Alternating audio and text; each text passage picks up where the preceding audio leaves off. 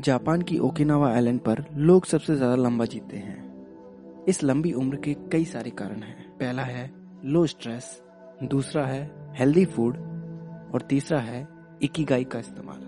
Ikigai का मतलब होता है रीजन फॉर लिविंग यानी जीने की वजह।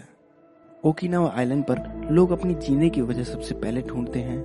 उसके बाद ही वो करियर और लाइफ में आगे जाते हैं। हमें अपना इकीगाई ढूँढने के लिए पहले कुछ बातों का ध्यान रखना होगा। आपको क्या करना पसंद है? आप किस चीज़ में अच्छे हो? आपको किसके लिए पे किया जा सकता है? और इस दुनिया को किस चीज़ की ज़रूरत है? आपको क्या पसंद है? और आप किस चीज़ में अच्छे हो? इन दोनों को मिलाकर हम अपना पैसन ढूंढते हैं। उसके बाद, आप किस चीज़ में अच्छे हो और आपको किस चीज़ के लिए पे किया जा सकता है? उन दोनों को मिलाकर हम प्रोफेशन ढूंढते हैं।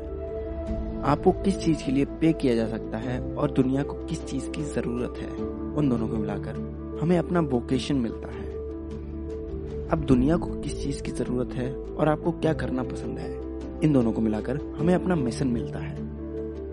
जब आपका पैशन प्रोफेशन मिशन और वोकेशन ये सारे मिल जाते हैं, तब आपको अपना इकिगाई मिलता है। कुछ लोगों को, कुछ लोगों को अपना इकिगाई बचपन में ही मिल जाता है। लेकिन बहुत से लोगों के लिए ये ढूंढना मुश्किल होता है। उन्हें काफ़ी ज़्यादा वक्त लगता है। आप जितने भी फ़ेमस लोगों को देख सकते हैं, जो भी सक्सेसफुल हो चुके हैं, उन्होंने अपना इकिगाई ढूंढ लिया है।